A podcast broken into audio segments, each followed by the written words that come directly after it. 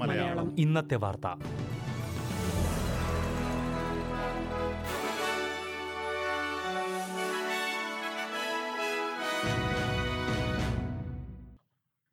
നമസ്കാരം.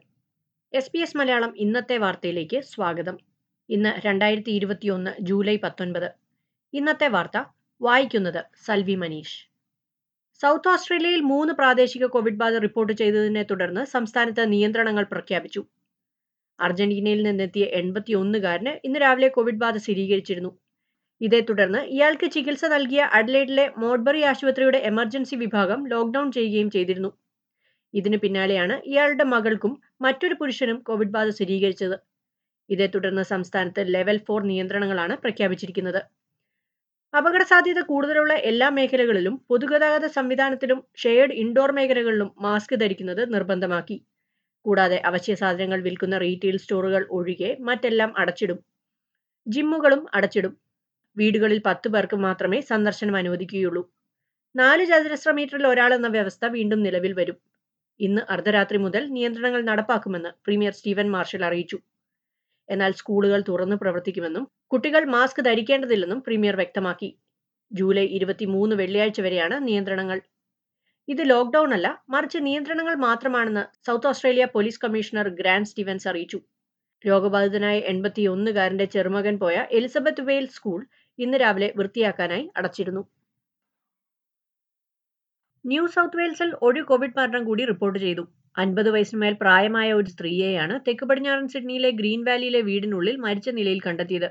ഇത് കോവിഡ് ബാധയുണ്ടെന്ന് മനസ്സിലാക്കിയ ശേഷം കോവിഡ് പ്രോട്ടോകോൾ ലംഘിച്ച് ന്യൂ സൗത്ത് വെയിൽസിന്റെ ഉൾപ്രദേശങ്ങളിലേക്ക് യാത്ര ചെയ്ത റിമോവലിസ്റ്റുകളായ സഹോദരന്മാരുടെ അമ്മയാണ് ഇതെന്നാണ് റിപ്പോർട്ടുകൾ. ഇതോടെ ഒരു മാസത്തിനിടെ ന്യൂ സൗത്ത് വെയിൽസിൽ കോവിഡ് ബാധിച്ച് മരിച്ചവരുടെ എണ്ണം അഞ്ചായി. മഹാമാരി തുടങ്ങിയതിനു ശേഷം സംസ്ഥാനത്ത് റിപ്പോർട്ട് ചെയ്യുന്ന അറുപത്തി ഒന്നാമത്തെ കോവിഡ് മരണമാണിതെന്ന് ആരോഗ്യവകുപ്പ് അറിയിച്ചു. നിയമം ലംഘിച്ച് ഉൾപ്രദേശങ്ങളിലേക്ക് യാത്ര ചെയ്ത എഴുപത്തിയേഴും ഇരുപത്തിയൊന്നും വയസ്സുള്ള സഹോദരങ്ങൾക്കും ഇവർക്കൊപ്പമുണ്ടായിരുന്ന ഒരാൾക്കുമെതിരെ പോലീസ് കേസെടുത്തിട്ടുണ്ട്. കുറ്റക്കാരായി കണ്ടെത്തിയാൽ ഇവർക്ക് പതിനോരായിരം ഡോളർ വീതം പിഴയും ആറുമാസം വരെ തടവ് ശിക്ഷയും ലഭിക്കാം. ന്യൂ സൗത്ത് വെയിൽസിൽ ഇന്ന് പുതിയതായി തൊണ്ണൂറ്റിയെട്ട് കേസുകളാണ് സ്ഥിരീകരിച്ചത്. സംസ്ഥാനത്ത് ഇന്നു മുതൽ നിയന്ത്രണങ്ങളും ഘടിപ്പിച്ചിട്ടുണ്ട്. വെസ്റ്റേൺ ഓസ്ട്രേലിയയിലെ ഫ്രീമാൻഡിലിൽ നങ്കൂരമിട്ട കാർഗോ കപ്പലിലെ എട്ട് ജീവനക്കാർക്ക് കോവിഡ് ബാധ സ്ഥിരീകരിച്ചു. ഇന്തോനേഷ്യയിൽ നിന്നെത്തിയ ബി ബി സി കാലിഫോർണിയ എന്ന കപ്പലിലെ ജീവനക്കാർക്ക് രോഗലക്ഷണങ്ങൾ നേരത്തെ കണ്ടെത്തിയിരുന്നു.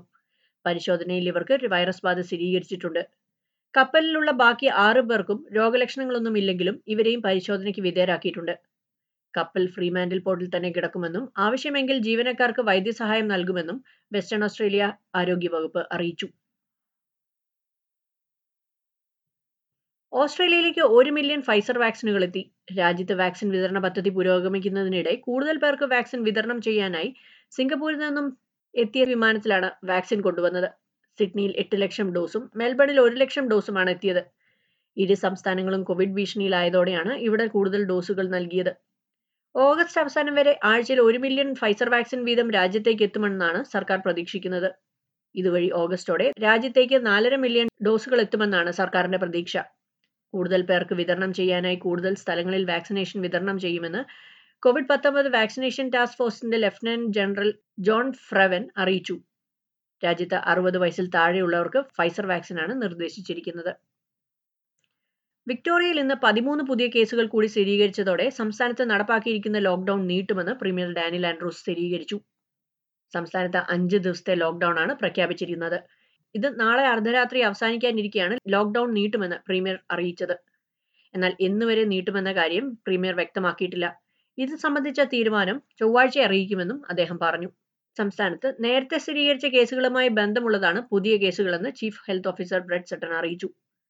സിഡ്നിയിൽ നിന്നുള്ള ഡെൽറ്റ വേരിയന്റ് പടർന്നു തുടങ്ങിയതോടെയാണ് വിക്ടോറിയ വ്യാഴാഴ്ച ലോക്ക്ഡൌണിലേക്ക് പോയത്. ഇതിനുശേഷവും ദിവസവും കേസുകൾ കൂടി വരികയാണ്. ഇതേ തുടർന്നാണ് നിശ്ചയിച്ച പ്രകാരം ലോക്ക്ഡൌൺ പിൻവലിക്കാൻ സാധിക്കില്ലെന്ന് പ്രീമിയർ വ്യക്തമാക്കിയത്.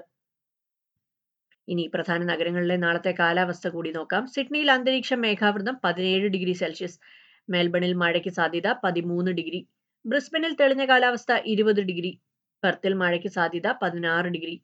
അഡലേഡിൽ രാവിലെ മഴയ്ക്ക് സാധ്യത പതിനാല് ഡിഗ്രി. ഹൊബാട്ടിൽ മഴയ്ക്കും കാറ്റിനും സാധ്യത പത്ത് ഡിഗ്രി. ക്യാൻബറയിൽ തെളിഞ്ഞ കാലാവസ്ഥ ഒൻപത് ഡിഗ്രി.